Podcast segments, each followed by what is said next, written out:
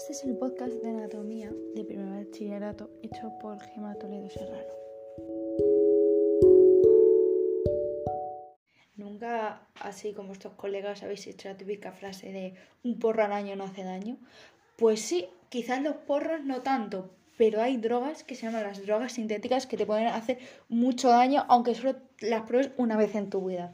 Así que quédate y aprende los efectos que te hacen las drogas en tu cuerpo. Y no tomes drogas. Gracias. Pues mira, las drogas de diseño, también llamadas síntesis de sustancias, fueron creadas a partir de la manipulación química de sustancias naturales que actúan directamente sobre el sistema nervioso central. Son consumidas cada vez con mayor frecuencia en la población, sobre todo en adolescentes entre los 14 y 15 años. Y en contra de toda la creencia popular de que son relativamente poco dañinas, los estudios científicos demuestran que estas sustancias provocan daños cerebrales importantes y su consumo continuado ocasiona trastornos a nivel fisiológico y psicológico. Pues lo que te he dicho de que un porro al año, pues ya hace mucho daño.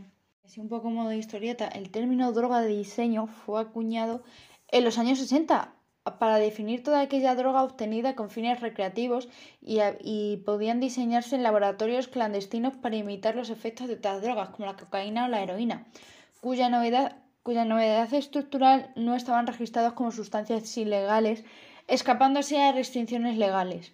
Con los años, la mayor parte de los gobiernos las han ilegalizado y han prohibido su tráfico de consumo, aunque la gente lo siga traficando. Existen muchos tipos, muchos tipos de drogas de diseño y sería muy difícil reseñarlas todas. Así eh, voy a enumerar unas pocas, las más comunes y las más consumidas. La MDMA, también conocida como éxtasis.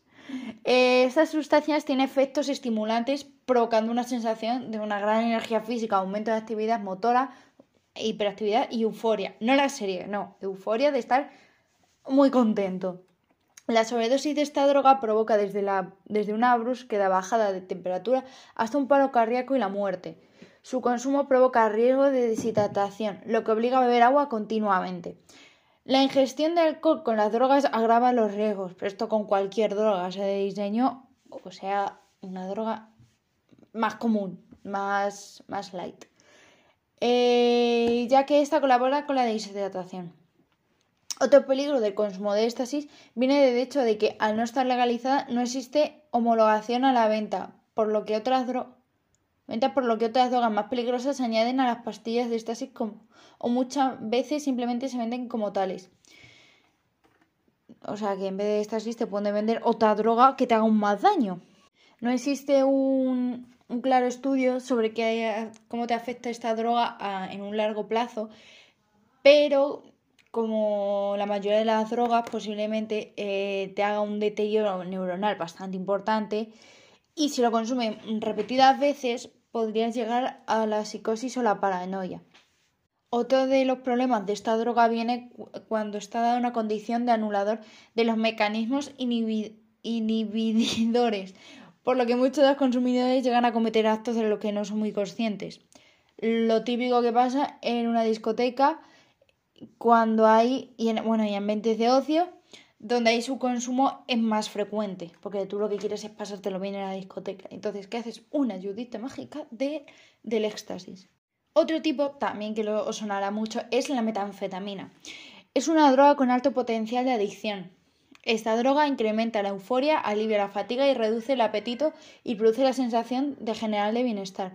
Esta muchas veces la usan los atletas, eh, los efectos de la metanfetamina pueden durar entre 6 y, u 8 horas. Eh, los adictos de esta, a esta sustancia pueden permanecer despiertos durante varios días. Esto nos genera un eh, creciente agotamiento físico, psicológico y cognitivo. Por todo ello, una vez más la droga abandona el organismo, los consumidores pueden experimentar compulsiones, comportamientos violentos y psicosis. Algunas personas con un consumo continuado han llegado incluso a sufrir brotes esquizofrénicos. Su abuso puede causar sobredosis y paros cardíacos. Así que no la recomendaría que la tomáis porque por una simple por una tontería que la probáis ya os podéis volver adictos y ya joderos la vida para siempre. El éxtasis líquido es bastante contrario al MDMA porque este se encuentra en pequeños frascos transparentes con un líquido blanco. No es el líquido blanco, aunque también se puede encontrar en polvo.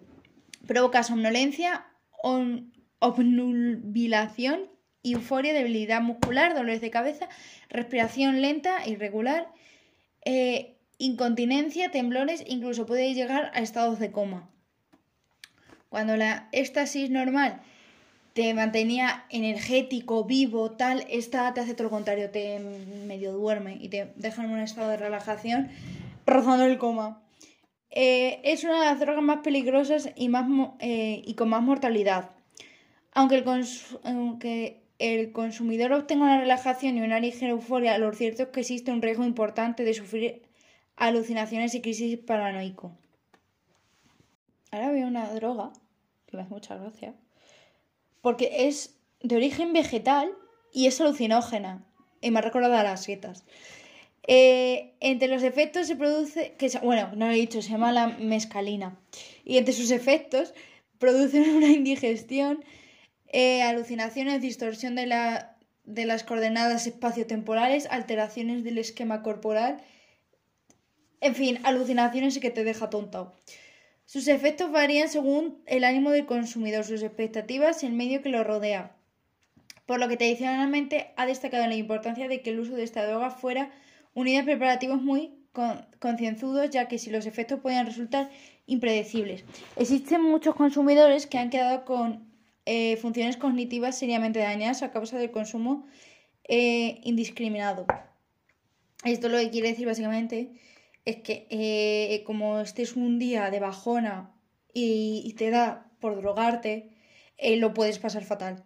O sea, pero fatal, fatal, porque como su su efecto es em, pues ver alucinaciones, tal, pero no se sabe qué tipo de alucinaciones puedes estar tú tranquilamente triste y que de pronto te aparezca tu mayor miedo, entonces fastidiarte más la experiencia. Porque aparte de que estás triste, te fastidia, entonces te da miedo. Así que no drogarse y menos si estás triste, y menos con esto. Y por último voy a hablar de mi droga favorita, no porque la haya probado, sino porque me gusta el nombre y me recuerda a una cosa... En plan, me viene cada vez que digo ese nombre color rosa, entonces me gusta, que es el LSD. El LSD puede dañar eh, el cuerpo de diferentes maneras y puede llevar a padecimientos como aumento del ritmo cardíaco, la presión sanguínea y la frecuencia respiratoria y la temperatura corporal, insomnio, inapetencia, temblores, sudoración, problemas mentales como la ansiedad, depresión y esquizofrenia. Algunos usuarios de la LSD tienen escenas retrospectivas. Esto sucede cuando parte de la experiencia con drogas o viajes regresan, incluso sin usar la droga de nuevo. Las escenas retrospectivas, conocidas en inglés como flashbacks, eh, suceden los momentos en los que aumenta el estrés. Las escenas retrospectivas tienden a suceder con menor frecuencia e intensidad luego de, superar el uso de LSD. Algunos usuarios que tienen estas experiencias frecuentemente tienen dificultades para vivir su vida cotidiana. O sea, como habéis visto, la LSD es una mierda. Porque aparte de pasarlo mal tú drogado, luego, aunque ya te hayan pasado los efectos y todo, vuelves a pasarlo mal. Es una mierda. Pero a mí me gusta el nombre. Entonces, por eso. Y entonces, para acabar este maravilloso podcast, vamos a hacer un resumen. El resumen es muy sencillo.